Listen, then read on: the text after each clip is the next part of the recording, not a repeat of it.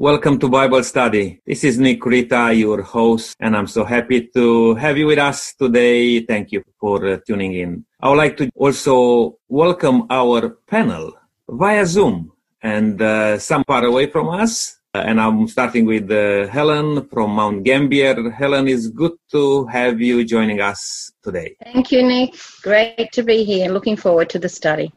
And also, I'd like to welcome uh, for the first time with us uh, for this format, Bible study, Dr. Marek.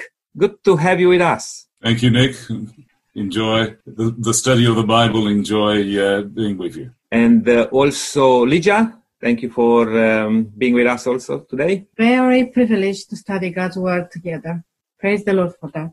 And Will is the facilitator for um, this time. And Will, thank you so much for um, putting together all this material and um, welcome to the program. Thank you, Nick. And it is a pleasure to be part of a Bible study at any time. I would like to hand it to you right now if you like to take us through. Sure.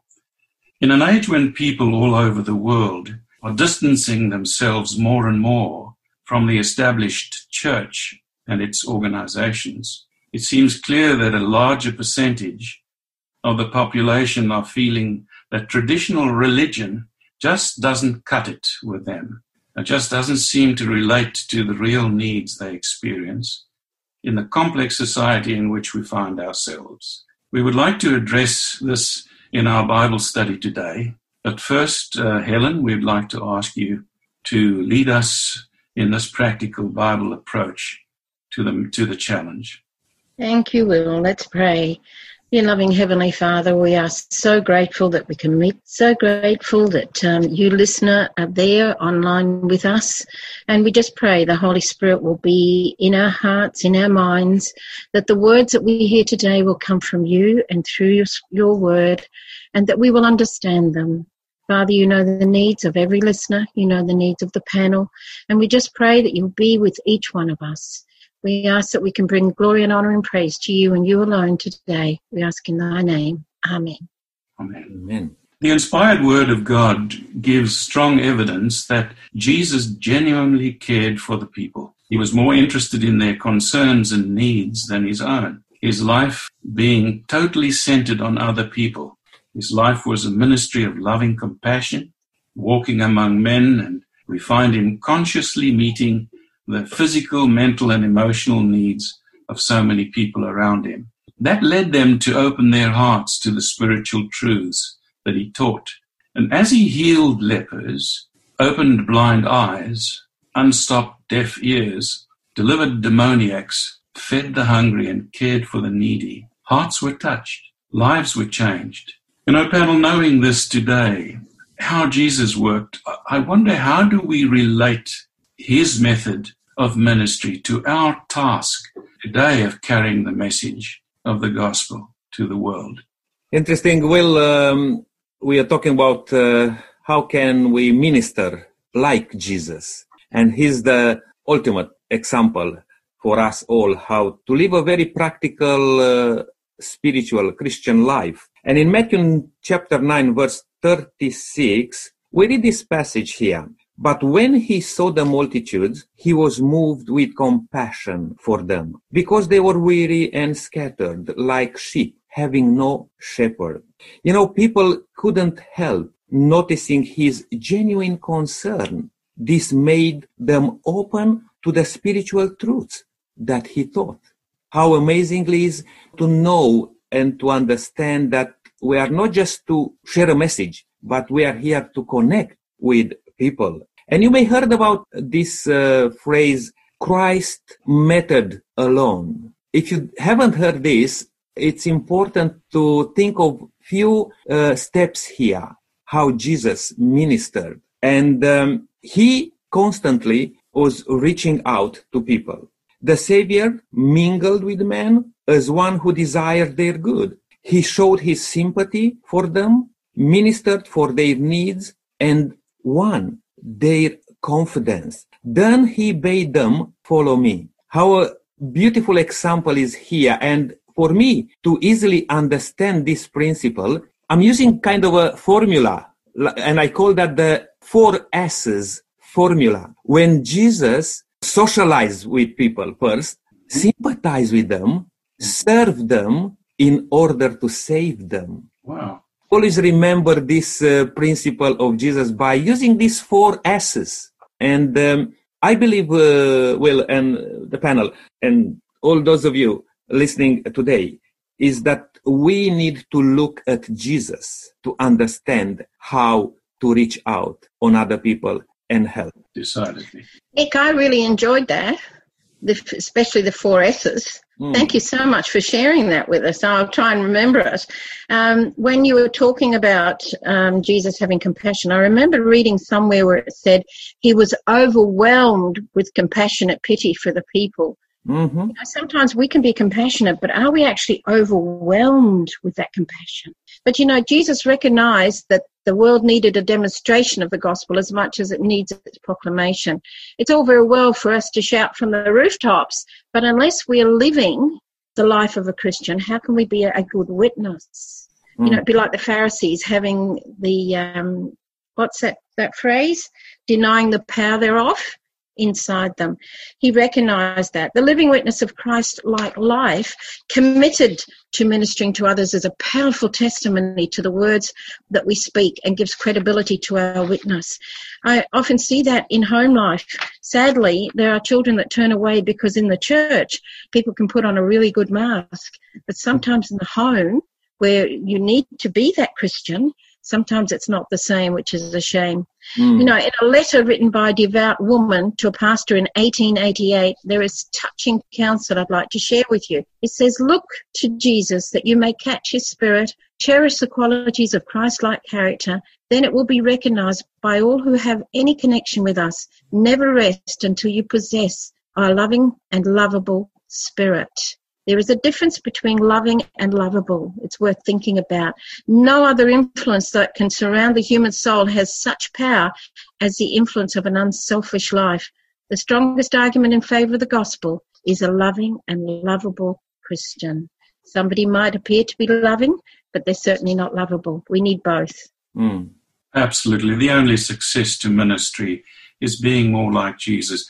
You know, I think that, that this challenge uh, for the church, yes, this is where the rubber hits the road for any denomination wishing to share the gospel. We need to carefully learn from Jesus how he related to others. I read uh, recently that uh, talking about people going overseas to the Holy Lands, wanting to be where Jesus uh, walked, I read a little statement which I'd like to share. Mhm. Many feel that it would be a great privilege to visit the scenes of Christ's life on earth, to walk where he trod, to look upon the lake beside which he loved to teach, and the hills and the valleys on which his eyes so often rested. But we need not go to Nazareth, to Capernaum, or to Bethany in order to walk in the steps of Jesus. We shall find his footprints beside the sick bed, in the hovels of poverty, in the crowded alleys of the great city, and in every place where there are human hearts in need, in need of consolation. In doing as Jesus did on earth, we shall be walking in his footsteps. And so this more or less summarizes it for me. What do we learn really then from looking at the life of Christ? What do we learn from studying him and how do we reach out in his manner? That's wonderful. It's interesting, Will. You, you mentioned visiting the Holy Land. I've had the opportunity to be there several times to walk by the lake, to, to sit on the mountainside, to visit Jerusalem, and so forth. It's interesting how people feel that as part of their spiritual journey, they need to literally visit some of those places. But I, I love the counsel of uh, of John in First John chapter two and six, where he says, "Anyone who claims to live in Christ." Must walk as Jesus did. Not where Jesus walked, but must walk as Jesus did. And, uh, and I think that's where the emphasis needs to be. Just having the wonderful example of Christ reflected in some of the stories that are presented in, uh, in the New Testament is truly inspiring because as we look at those examples, we can see that he loved people unconditionally. Now, humanly, that's impossible to do prejudice, stereotypes always seem to influence the way we look at people. We tend to prejudge people. Uh, yet Christ was able to love people unconditionally, and that was so reflected when he mixed with uh, with uh, various types. We think of the woman, Samaritan woman at the well. Most Jews would not associate with Samaritans. We look at the little reception that Matthew provided for Christ in his home, and uh, Matthew, being a tax collector, was really regarded as, as one of the low individuals in, uh, in, in, in that particular culture. And so when the Pharisees looked at Jesus associating with these people, he said, This man receives sinners and eats with them. They were absolutely disgusted. For them to live a holy life meant not associating with any of these low types, the, the, these kind of downcasts. And yet, Christ, in showing these people love, ultimately produced some of the most effective evangelists. Just look at the work that the Samaritan woman did, or, or Matthew, or, or the demoniac who was possessed by demons, uh, uh, and so forth. Look at Mary, who, who out of whom Christ uh, drove out demons, and so forth. The love that she showed to the Savior, and the love that was reflected in her ministry after he uh, he died, just shows us that when we approach people with that kind of love, when we attempt to love them unconditionally, that love can potentially change their lives so significantly that these individuals ultimately become some of the best evangelists. It's these individuals that sense their need of a savior and so when people criticized him for associating with, with sinners and eating with sinners, Christ said, It's not the healthy who need a doctor, but the sick. I have not come to call the righteous, but sinners. If that love has any influence over our lives, we should really do exactly the same and follow in the footsteps of Christ. So I, I absolutely love these examples here.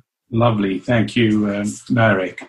Jesus speaks of himself of being the light of the world. And there is a text in John chapter 8 verse 12 and it reads, When Jesus spoke again to the people, he said, I am the light of the world. Whoever follows me will never walk in darkness, but will have the light of life. So Jesus is the light of the world. This is what he says about himself, that he breaks through the darkness of people's misunderstanding about who God is and the nature of his character. Their minds that are darkened with a misunderstanding of God are illuminated by the Holy Spirit through the Word of God. So, because Jesus is the light of the world, we know that light does not avoid darkness, but it shines in the darkness. It does not separate from the darkness, but it penetrates darkness, making the darkness light. And the example for us is that Jesus instructed us and we have to take his examples, to be his followers, that we are to penetrate the darkness of this world in our neighborhood, in the towns and the cities and villages, and to enlighten people with the glory of his holy word to meet Jesus through his word. There is, in fact, uh, two uh, metaphors that's used by Jesus to describe uh, his followers in Matthew chapter 5. And um, I'd like, um, I'd like to um, address the question to you, uh, Nick. What are these metaphors and what do they really mean to us today? Yes, well, um, first of all, in Matthew chapter 5, uh, I used to, you know, uh, 5, 6, and 7 to memorize this, uh, the whole three chapters, because particularly Matthew 5, it's an amazing uh, chapter. And um, as Jesus is teaching his disciples, you know, and you have that famous gathering around him, you know, uh, on the mountain and uh, uh, Jesus uh, sharing with the disciples the gospel, the good news, and equipping them. And one of the things which Jesus is mentioning here in verses 13 to 16 uh, says this, you are the salt of the earth. But if the salt loses its flavor, how shall it be seasoned? It is then good for nothing but to be thrown out and trampled underfoot by men. When I look at this um, example, well, and uh, and panel. I remember a story which I would like just very briefly tell you that little story. The story goes like like there was a king and has three daughters, three lovely daughters, and uh, one day he asked the oldest daughter, and "How much do you love me?" And the daughter comes and said, "Oh, daddy, I love you like all the honey in the world." You know, and goes to the second daughter and said, "What about you?" And said, "Oh, daddy, I like, I love you like all the sugar in the world." And he went to the younger one and said, What about you? And she said, Daddy, I like you like all the salt in the food, you know. And he said, What? You know, the salt, you know, you know how salt is. You take a bit of salt on your mouth and you throw it out, you know. And said, What? You know what? You're not going to be at my palace here. Go in the dungeons there. You will be a servant from now on. And he dis- dismissed her, you know. And she was doing her work as a servant. But one day, um, prince from a neighboring uh, kingdom, you know, met her and fall in love with her, and uh, he wanted to marry her. And find out in the end that um, she's a princess, and uh, he wanted to invite uh, her parents to the wedding. And they came to the wedding, and um, the bride said, okay, I like my parents to sit in that place and I like you to feed them with food with no salt in the food. And they did. And, uh, you know, the king, uh, he had the first serve, you know, and he said, oh, something weird here. I think, I think this uh, neighbor king, uh, he's really wanted to show me something. He doesn't love me, you know, and he ate and, you know, didn't say anything and come the second and so on and the same and the same. And after that, he had enough. I said, "I'd like to speak. I said, how can I be treated this way? My food, it's, I, I can see everyone is enjoying their food and my food, it's not tasty at all. Mm-hmm. In, uh, in the end, you know, uh, the girl revealed herself and uh, just to cut the story short, she reminded him how much she loved him. Mm-hmm. Like all the salt in the food. And you know, if we don't act like salt in food to really season everything what surrounds us, then this parable here can be so true and negatively or positive in our life. I really like that uh, passage in the Bible, and I thought I'll just show, uh, share with you that little story. Also, from verse uh, 14 in Matthew 5, it says that you are the light of the world. A city that is set on a hill cannot be hidden, nor they, uh, they light a lamp to put it under a basket, but on a lampstand. And it gives light to all who are in the house. Let your light so shine before men that they may see your good works and glorify your Father in heaven. Can I just add to your illustration, Nick? I, I loved your story. Thank you. Add to the illustration of salt. Salt was one of the most important resources in the ancient world, mm. extremely valuable. At times, the Roman legion used it as a currency, symbol of great wealth. It was also used to preserve and flavor food, as you mentioned. And when Jesus used the illustration of salt to symbolize his followers, he was really saying that the true wealth of the world is not the world's most powerful and richest people, the true wealth of the world is committed Christians who are making a difference for the kingdom of God. Their loving acts of unselfish service preserve the world's goodness and flavor in its atmosphere. You know, if seasoning has no flavor, it has no value. Mm. And likewise, if Christians make no effort to affect the world around them, they have little value in God's work. If we are too much like the world, we're worthless. Christians should not blend in with everyone else. Instead, we should affect others positively, just as seasoning brings out the best flavor in food. The Bible does use this imagery of salt to illustrate the role of Christian witnesses in the world. Salt is not going to give food much flavor if it stays in the salt shaker. It's only as salt is added to food that it can give flavor and preserve it. You know, a few years ago, I read Rebecca Manley Pippert's book, entitled Out of the Salt Shaker, and I would recommend it. It's a fantastic book. In it, she presents evangelism not as an event but as a way of life. The book's central theme is simple. If you're going to make an impact on the world around you, get involved in people's lives. Christians who remain together in the comfortable confines of their churches and have little con- contact with the world will have little opportunity and have little contact with the world, will have little opportunity to influence for Christ. I read this uh, little quote by Mark Finley, which I thought was quite good. He said, I was teasing my wife the other day and said, I'm tempted to write a new book titled Why I Am Leaving the Church. She immediately responded, What are you possibly thinking? He replied, Look, you can't win souls if you stay in the church building. You must interact with your community. I'm leaving the church building to go out and witness to the world. If the church becomes the monastic order rather than a mission movement, it will miss its eternal destiny and fail to carry out Christ's divine commission. That was excellent from Mark Finley. I love the um, illustration that Jesus uses when he speaks of the light of the world. He so tried to penetrate through the spiritual darkness of his time. And I oftentimes think to myself, we can live, even in this modern time and age, in a cultural darkness, a social darkness where we don't see, perceive the needs of others. We don't see the need of the refugees, of the international students, uh, of those that are perhaps uh, socially considered to be uh, uh lower, less significant.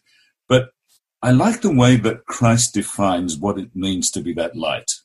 Uh, when we look at verse 16, it says, Let your light so shine before men that they may see your good works mm. and glorify your Father in heaven. Isn't it interesting that he relates being that light to good works? And it, uh, I find it very fascinating that throughout his own ministry, he sought to direct the attention of people to his Heavenly Father. And, uh, and so where, where people thought that God was distant and removed from our day to day lives to the issues that confront us, he always pointed to the fact that his father was a compassionate father, one who loved people. And whenever he healed, he pointed people to the fact that he and the father are one. And whenever the Father is active and working, so is He active and working in conducting, in performing miracles, in bringing healing and restoring uh, people's lives. So it, it's kind of interesting when that light shines, it is reflected in works, good works, and in engaging in those works, the honor and the glory goes to God because God is a compassionate God, a loving God. And so what better way than to to share that love with others, to carry that message to people, not so much for just preaching, but by demonstrating it through our works. So I, I really enjoyed these passages here, particularly the one that we see in uh, Philippians, where Paul prays that you may become blameless and harmless, children of God without fault, in the midst of a crooked and perverse generation, among whom you shine as lights in the world. Marek, also, you know, as you pointed out, uh, the good works, it's amazing that uh, in a Christendom, when you're mentioning uh, works, and even if it's that related with the, you know, to do the will of God and to serve God uh, with all your heart and, um, you know, commit yourself to God, uh, as soon as you mention that thing, oh, said, oh, not by works, but by grace, you know, we, everything what we do, uh, you know, we are saved by grace, and it's so true. I don't say anything uh, against that. But the works have a place in our life, in our Christian walk. And that those works can reflect all sorts of things, as you just pointed out, Marek. And even, I would like to say here, even probably it's not necessarily in our study today, keeping God's law, God's commandments. And some people will say, oh, again, through works, you know. No, it's not through works. This is a result. This is who we are as followers of Jesus as children of God, we are those ones who will not let those things undone. Well, um, there is a text that says faith without works is dead. Mm. But I believe it's the motive behind the works because the Pharisees worked, and we need to be careful. We're not doing just out of duty. The faith comes first, of course, but the works that we do because we love the one who we have faith in? Well, you know, I think that there are a lot of people that feel that in, to, in order to be effective uh, Christians, to maintain a kind of a holiness, we need to separate ourselves to a certain extent from the world. I'd like us to understand the difference between separation from the world and avoidance of the world. Are they really the same thing? In other words, what did Jesus really mean when he prayed that his disciples would be in the world, but not of the world? Um, what do you think of that, Lydia? I would like to read a verse in John 17, 15 to 18, which Jesus says, I do not pray that you should take them out of the world, but that you should keep them from the evil one. They are not of the world, just as I am not of the world. Sanctify them by your truth. Your word is truth. As you send me into the world, I also have sent them into the world. So as we live in the world, we should avoid to be into the love of the world. Also, we should uh, be careful about being contaminated by the world. And uh, that is a very dangerous threat to the whole Christian church. We still must learn to reach the people where they are and to be used by God who wants to take them from where they are and bring them to where they should be. So if I'm living in the world, I shouldn't be let myself be contaminated by what is in the world, but to be a light, to shine in the world that people from around me should see in me a follower of God, a light into the world. If I can share this little experience that Richard Stearns writes up in the in the book that's called The Hole in Our Gospel. Some time back he visited Uganda and he saw the impact that AIDS had on families and uh, he realized that the uh, people who were very affected by the whole problem of AIDS were actually women who were infected by their husbands and the children who were left orphaned as a result of it. And so he went back to the United States and he wanted to appeal to the evangelical Christians to see if they could raise money to assist some of these orphans and, and women affected. But before he did, he actually thought that they should evaluate the attitudes that Christians actually hold to the whole problems of AIDS. And it's remarkable when they sent out questionnaires, they realized that only about 3% of people said that they would love to help. 52% said that they would probably or definitely not help. It became very evident that these good evangelical Christians were so concerned that AIDS was uh, would, their involvement in, in helping with the AIDS problem would bring the church into disrepute that they felt it wasn't their role to assist. Now, I uh, I think to myself how easy it, uh, it is for us to be so judgmental, thinking that AIDS is a judgment of God and so forth, and to refrain from helping people because we don't see that as our role. Would Christ take that same approach? would he be as, as, as judgmental of uh, pandemics and so forth as, as we tend to be? It reflects very poorly on our Christianity when we fail to see the needs of, of, of these people who are affected in such a dramatic way. Uh, yes, I think that the Christian church, every Christian, in fact, needs to be intimately involved with the needs of his society. You know, we may not be able to always save and help people uh, a thousand kilometers from us, but I think that we need to understand the needs of those around us. Uh, otherwise, how could we act as salt? How can we act as light? I read once of a monk who attempted to achieve holiness and be separate from the world. His name was Simon Stylites, and he dwelt atop a uh, series of pillars for 37 years in a small township outside of Aleppo in Syria. He chose uh, pillars that were left upright from destroyed buildings and temples and uh, placed a little platform on top of the pillar.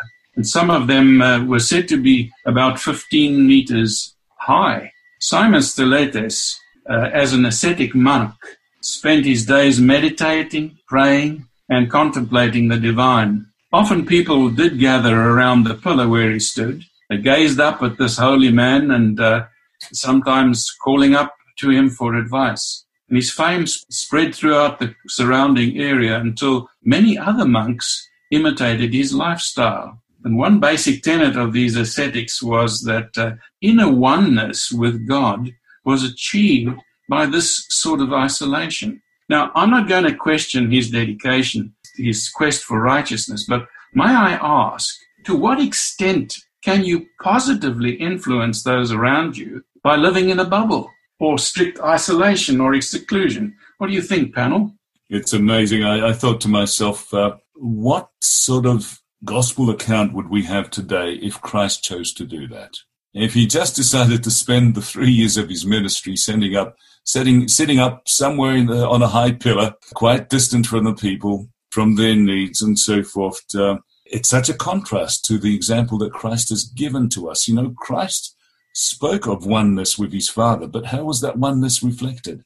It was reflected in his ministry of compassion, mingling, mixing with people, healing, meeting their needs, feeding them. What a wonderful example. So very, very different to the idea of, of removing ourselves, of becoming isolated to reach oneness with God. I was just um, going to mention on what you read about the man on the pole and saying, you know, how would it be if Jesus did that? Jesus came to touch people, literally. He touched their hearts, he touched their minds, but he also touched their bodies and healed. He couldn't have done that from the top of a, a tower. The response to Jesus' ministry was especially challenging.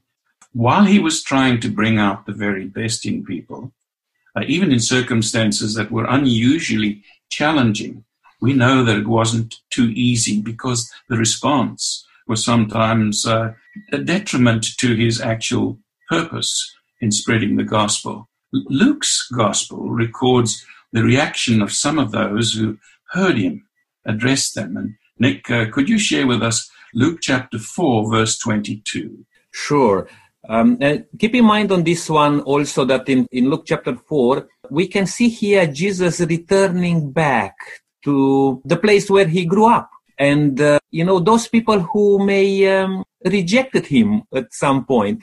But in verse 22, it says here, Will says, So all bore witness to him and marveled at the gracious words which proceed out of his mouth. And they said, Is this not Joseph's son? And in, in the Gospel of uh, John, we can read this in John 1 17. For the law was given through Moses, but grace and truth came through Jesus Christ. And when you hear that in gracious words coming out of the mouth of Jesus, even towards or before those people who may have uh, a judgmental attitude towards you, if you speak the words of God, you know, in a gracious way, you'll touch the hearts of even those people who may not like you, who may be against you, because it's not your words, but are the words of God through your mouth. You know, it is once said that uh, the children kind of see through people, don't they? I, I noticed that uh, with Jesus, the children came running up to him and wanted to sit on his lap and on his knee. Children just don't do that unless they feel that the person is a welcoming person. And uh, this sort of demonstrates how carefully personal Jesus was uh, with all those that he met. I think of two examples. Imagine what sheer encouragement Jesus brought to the lives of uh, two unlikely people, very unlikely people. Uh, the sheer encouragement that he brought to the lives of a Roman centurion and a Jewish scribe. Helen, could you comment on the healing of uh, the centurion's servant uh, in Matthew 8, verse 5 to 10 for us, please. Yes, absolutely. Um, Jesus healed the uh, centurion servant, and he actually demonstrated tremendous faith. It says, when Jesus returned to Capernaum, a Roman officer came and pleaded with him, Lord, my young servant lies in bed paralyzed and in terrible pain. And Jesus said, I will come and heal him. The officer said, Lord, I'm not worthy to have you come into my home. Just say the word from where you are, and my servant will be healed. I know this because I am under the authority of my superior officers and have authority over my soldiers. I only need to say go, they go, come, and they come. And if I say to my slaves, do this, they do it. And when Jesus heard this, he was amazed. Turning to those who were following him, he said, I tell you the truth. I haven't seen faith like this in all of Israel. You know, that Roman centurion could have put up lots of obstacles that would stand between him and Jesus. You know, it could have been pride, doubt, money, language, distance, time, self sufficiency, power, or even race. But he didn't. He, if he did not let these barriers block his approach to Jesus, we don't need to either. And what keeps us from Christ? Maybe we need to think about that. He was also he was called a centurion because his career was a military officer in the Roman army. He had control over a hundred soldiers, and Roman soldiers of all people were hated by the Jews for their oppression, their control, and their ridicule. Yet this man's genuine faith amazed Jesus. You know, this hated Gentiles' faith put to shame the pompous piety of many of the Jewish religious leaders. Jesus told the, crowd, the crowd that many religious Jews who should be in the kingdom would be excluded because of their lack of faith. Entrenched in religious traditions, they could not accept Christ and his new message. We ourselves must be careful not to become so set in religious habits or tradition that we expect God to work only in specific ways. Don't limit God by your mindset and your lack of faith. Mm. It was a wonderful example. Jesus' statement was revel- to the commander was revolutionary. Just think of how he must have felt when Jesus claimed that he had not found that degree of faith, even in Israel. Wow. And to a rejected person, a person sort of an outcast in his time, to warm his uh, heart in that way, just tells us how Jesus actually related to people um, showing them kindness and warmth and welcoming in them into the fold of God. Um, I think of a Jewish scribe when um, it, what his thoughts would have been when Jesus gave him a uh, remarkable and surprising reply. Marek, you want to talk to us about uh, about uh, Mark chapter twelve, verse thirty-four? Yeah, I, I love the interchange between uh, the teacher of the law here and, and Jesus Christ. Uh, he was obviously a, an observer. He was watching the debate that was taking place between Jesus and uh, and some of the teachers of the law, and uh, and he decided to chip in with a question. And so he poses a question to Jesus and says, uh, uh "Jesus, which one is is the greatest of the commandments?" And so Jesus replies in very simple words. He says, "Love the Lord your God with all your heart." And with all your soul and with all your mind, with all your strength. And the second law is love your neighbor as yourself. There is no commandment greater than these. Now, what I find very interesting is that at that point, the scribe com- commends Jesus on his reply. He says, well said, teacher. And, uh, and then, of course, the conversation goes on and he says, yes, you are right in saying that God is one and so forth. And in commenting on Jesus' summary of the two laws, he then makes a very powerful statement where Christ responds and says, when Jesus saw what he had answered and that he had answered wisely, he told him, You are not far from the kingdom of God. Here is Christ speaking words of encouragement to those who may not have a complete understanding of his word, but he is able to speak to them in such a encouraging way, commending them for their willingness uh, to express themselves and so forth, that, you know, it, it, facilitates growth. And so I love that interchange. You can see how each one of them complemented the other, but it was uh, a wonderful opportunity for growth and uh, increased understanding. You many of us just, uh, when we get the opportunity to teach or to share, just barge in and uh, want to just tell, tell, tell all the time, but it's good to actually first stop and assess the needs of uh, of a person and to perhaps offer compliment, get close to, let them be warmed by the love of uh, of Jesus and his uh, and his character. You know, I, it makes me think, uh, panel, of a friend of mine. He used to pray in a group with us, and I always remember him ending his prayer in one specific way he was an Afrikaans speaking boy and he used to say, Here gee vir ons die gesindheid van Jesus, which means, Lord, please give us the disposition of Jesus. I can still hear his voice uh, today. He's long gone from us. But, you know, for us to emulate the disposition or the kindly manner of Jesus, there's a lot for us still to learn in this respect. May I say that Jesus worked to relieve every case of suffering that he saw, every single case. He had little money to give, I imagine, But he often denied himself of food in order to relieve those who appeared more needy than he. When others spoke harshly to the poor, Jesus sought out these very ones and spoke to them words of encouragement. He would quietly place his own meal, I imagine, in their hands. And as he relieved their sufferings, the truths that he taught were associated with his acts of mercy and uh, were thus riveted in the memory. He made an impression by his kindness and by his warmth.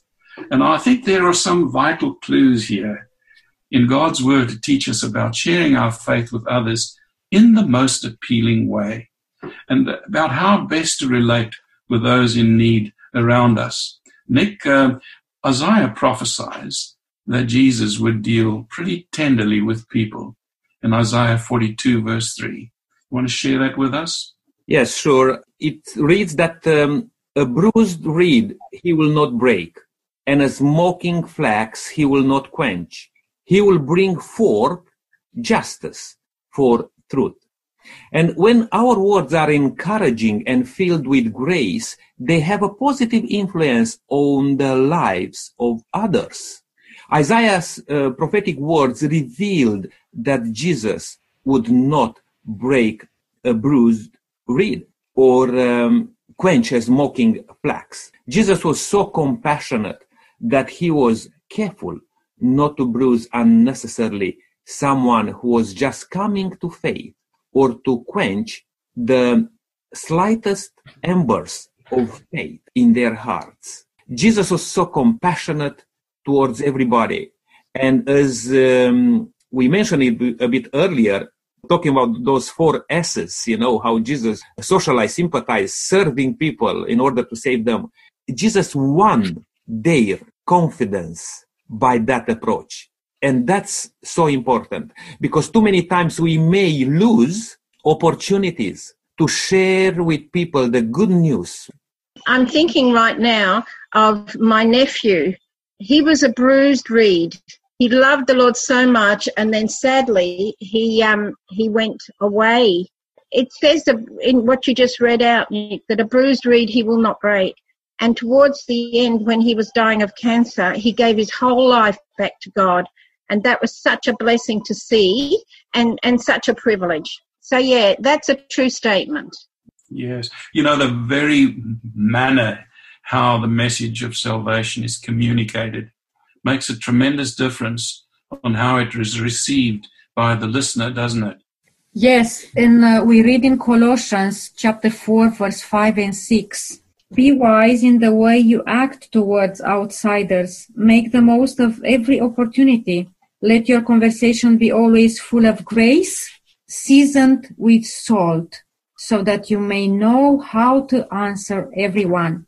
So we talked about that before, uh, about Jesus' examples, that he had only encouraging words, way of speaking filled with grace, and his gracious words touched responsive chords in people's hearts. So we have to learn from others and care for others, to see in them the need of physical need, mental, emotional, and spiritual need. I've heard it said that uh, someone might say that truth is truth, and uh, you just need to preach it. Take it or leave it. There's no time for niceties. We live in the end times now. Everyone just needs to hear the hard truth, like it or not, um, and that's it. What's wrong with this statement, uh, panel? First of all, well, uh, truth is truth. You know, you cannot change it. And uh, but the way you say it, uh, it may makes a difference uh, in in somebody's life. And um, in the end, truth we know that it's like a sword. You know, with two-edged sword, it can cut. You know, it can separate, and we should allow that to God and to the Holy Spirit to do the work in someone's life. But we as co-workers, to say so, in the vineyard of God, we should do the best we can, not to bruise anything, you know what I mean, and to uh, carefully handle, if you like, every little bit. Even as I said, if you go to uh, cultivate some things, you know, you don't want just to trash here and there, throw it into the baskets, you know, with the fruits or so on. You know, you you treat with all the grace possible And that's what I learned from this statement, um, Will, that we can uh, be much better witnesses or servants of the Lord with a good approach. I love the passage in Testimonies, volume 9, which uh, it says, if we would humble ourselves before God and be kind and courteous and tender-hearted and pitiful, there would be 100 conversions to the truth where now there is only one. That is so true. You know, the Christian church has used modern technology to develop amazing, even spectacular methods to communicate the gospel to the world. You know, you don't have to go far to find centers, church centers, packed to the brim with the latest professional media. DVDs, CDs, multiple projectors, whole Bible study series for evangelistic purposes, ready for a young evangelist, for example, to utilize and make a real splash in any city. We've basically got hundreds of very good programs, expertly prepared, ready for launch anywhere. But we need far more than just equipment and programs. You know, I thought one night if you were a billionaire and you could print Bible study series or DVDs by the billions and just distribute one set to every home worldwide, do you think that that would evangelize and finish the great work that God requires of us? Is there more needed than just equipment? What do you think, Marek? Well, that's kind of interesting. I always think of the words of uh, St. Francis of Assisi, who said, Preach the gospel always. When necessary, use words. Just imagine. I mean, we can print leaflets, we can print DVDs and what have you, but you know, according to to to, to this this concept here, preach the gospel, but use words only when necessary. Obviously, there's a lot more to the sharing of the gospel than preaching. We need to touch lives. We need to do it in a personal way. I think friendship, uh, evangelism, and, and, and reaching people at the level of their needs is most, most important. I love the statement that Mark Finley, where he says, Our Lord's method of evangelism goes beyond memorized speeches and uh, canned presentations. It is as rich and uh, dynamic as life itself. Every day we rub shoulders with people who have all kinds of needs physical, mental, emotional, and spiritual. The Savior is eager to meet those needs through us as we show concern for people's loneliness, sorrow, heartache, and as we show an interest in their joys, hopes, and dreams. You know, we're living in the middle of a, of a pandemic where people are so isolated, where, where fear plays such a big role. They have a lack of contact. They're uh, sometimes in desperate financial need. You know, preaching to them, uh, yes, brings hope and possibly points them in, in, in the right direction, but how more important it is to address the issue of loneliness. Mm. How important it is to share a, uh, a meal. Uh, we have recently been involved in distributing food packages to students who are isolated, who are in financial need. And it's interesting when you meet these people and when they, when, when they comment, they say, you not only care for our physical needs, but you've also extended, you, have also addressed some of our spiritual needs. You not only deliver the food, but you deliver it with a smile on your face, and that makes such a big difference to us. Yes, Marek, and just as you said um, many times, you know, people can ask that question after you you do the good works, to say so. They say, "Who are you?" Uh, they ask about Jesus. Who is this? Is this not the son of Joseph? who are you? And that can speak more than a thousand words, you know, mm. uh, when uh, you show the gospel through your uh, life. And in the Bible says that we are a living testimony. You know, panel, if there is one passage in scripture that keeps churning in my soul, then it's uh, Jesus' words suggesting the question, where were you when I needed you? And this is in Matthew uh, chapter 25. Nick, you want to read that with us?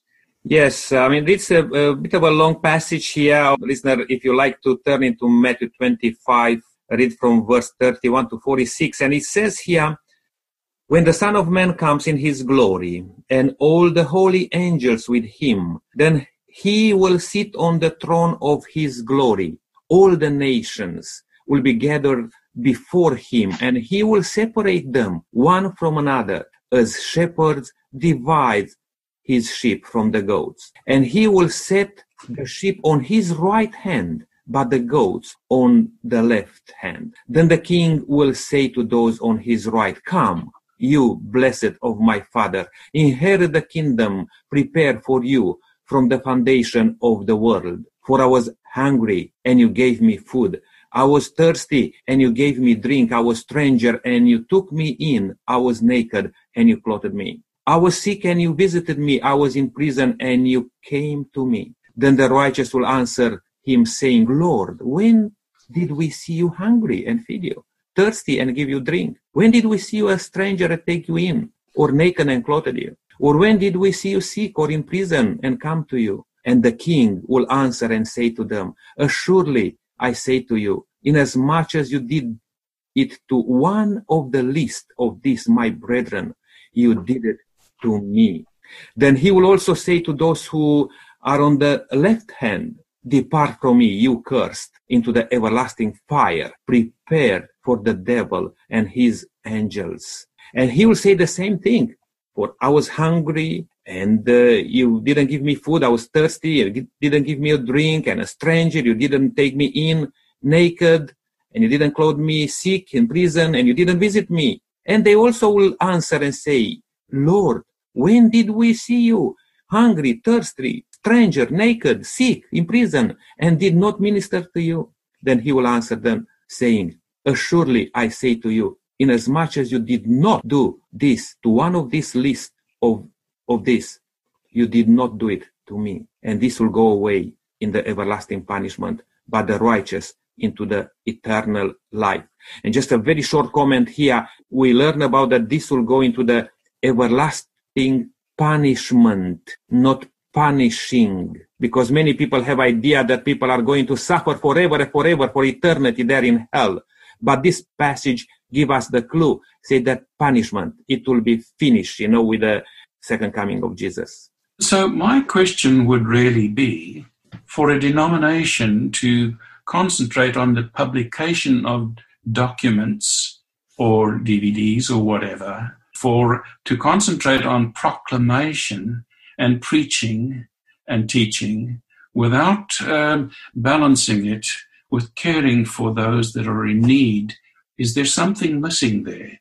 A worldwide church should be one that is concentrating on both teaching, preaching, and ministry to the sick, don't you think? Mm, absolutely. It's, it's interesting when we reflect on Matthew 25, the passage that you've just read, Nick. It seems that it's a lot more difficult to walk the walk rather than just talk the talk. Mm. In that very final judgment seat, it literally comes down to what we did, to our actions, how we cared for those who were hungry, for those that were in need, those who were unwell, the sick, those who were in prison. That's that. That's what's highlighted here by Christ.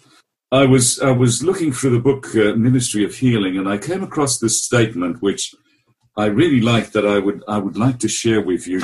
It says, How little do we enter into sympathy with Christ on that which should be the strongest bond of union between us and Him compassion for deprived, for the guilty, suffering souls, for those who are dead in trespass and sins. You know, isn't that amazing that that should be the strongest bond of union between us and Christ? It's fascinating. I, uh, uh there is this uh, other statement here. Many have no faith in God and have lost confidence in men, but they appreciate acts of sympathy and helpfulness. As they see one with no inducement of earthly praise or compensation coming to their homes, ministering to the sick, feeding the hungry, clothing the naked, comforting the sad, and tenderly pointing all to Him, as they see this, their hearts are touched, gratitude springs up, faith is kindled, they see that God cares for them, and they are prepared to listen as His word is opened. It's wonderful that we, if we follow this unselfish ministry of Jesus, the ministry that he so clearly demonstrated to us uh, while on earth. It will open hearts. It will break prejudices. It will create receptivity to the gospel. And as a church, we are his representatives here.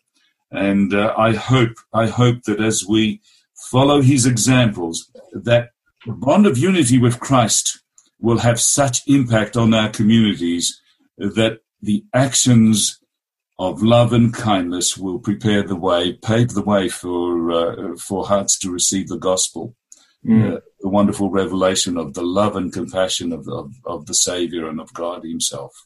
Jesus is our example in all these stories that we, we talk today. And uh, to me is to live a self-centered life and uh, neglect the physical, mental, emotional, and spiritual needs of others is to risk eternal loss. So in all these examples that we uh, talk today, those who give their lives for something more than themselves are commended by their Lord and welcomed into eternity, while those who selfishly pursue their own agendas and neglect the needs of others are condemned by their Lord. Mm. Helen? Uh, just to finish off, if we are eager to walk in the footsteps of Jesus, we should consider concrete ways to meet the community's needs and beat them in His name. If we're going to be followers of Jesus, let's love as He loved, minister as He ministers, and serve as He served. Mm, beautiful. Marek. Nick, I'm going to use the words of Philippians chapter 2. If you have any encouragement from being united with Christ, if any comfort from his love, if any fellowship with his spirit, if any tenderness and compassion, then make my joy complete by being like minded. I love that passage. Amen. Wonderful. Will, thank you very much for putting together this Bible study. What would you um, close with? Well, I'd like to just say that, you know, when Jesus, when Moses asked God, show me your glory, he expects to see God pass him with dazzling brilliance, a thousand times brighter than the sun. And uh, surely by the glory of God, we, we mean his splendor, don't we? And yet God declares, I will make all my goodness pass before thee. I will proclaim the name of the Lord before thee. And I will be gracious uh, to whom I will be gracious and show mercy on whom I will show mercy. The glory of God is not the brilliance, but his character. And uh, the Bible says the Lord passed by before him and proclaimed, Lord, the Lord God, merciful and gracious, long suffering and abundant in goodness, in truth, keeping mercy for thousands, forgiving iniquity and transgression and sin. And by that will, and that will by no means clear the guilty. The character was revealed in the life of Christ as well. Hmm. Beautiful. Yeah. Thank you very much, all of you uh, from the panel here for sharing uh, today. And um, thank you for listening to us. And keep in mind that Jesus' method alone will give true success in reaching out to people. And remember those four S's that Jesus mingled with people. He sympathized with the men, desired their good. He ministered to their needs and won their confidence. Then he bade them come follow me. Then socialize, sympathize, serve, and save through the blood of Jesus. May God richly bless you. Have, have a wonderful uh, time and see you next time. We'll close with a prayer. Marek, can you please just pray with us? Dear Lord, as we reflect on the life of Christ, we are so aware that the example that he gave to us changed the course of history. Lord, may we emulate that life in all that we do. And if we have been touched by his love, touched by his compassion, may we be channels by which this love will be demonstrated to our communities, to the individuals in our homes, in our churches, pray that your Spirit will transform us, and may that, that uh, love be the, the power that will change our communities, the world that we live in. The world is in desperate need of the ministry of Jesus. May we be the means and the tools by which we can minister to others. We pray in His name. Amen. Amen. And from the Bible study team, until next time, don't forget, keep walking in the footsteps of Jesus.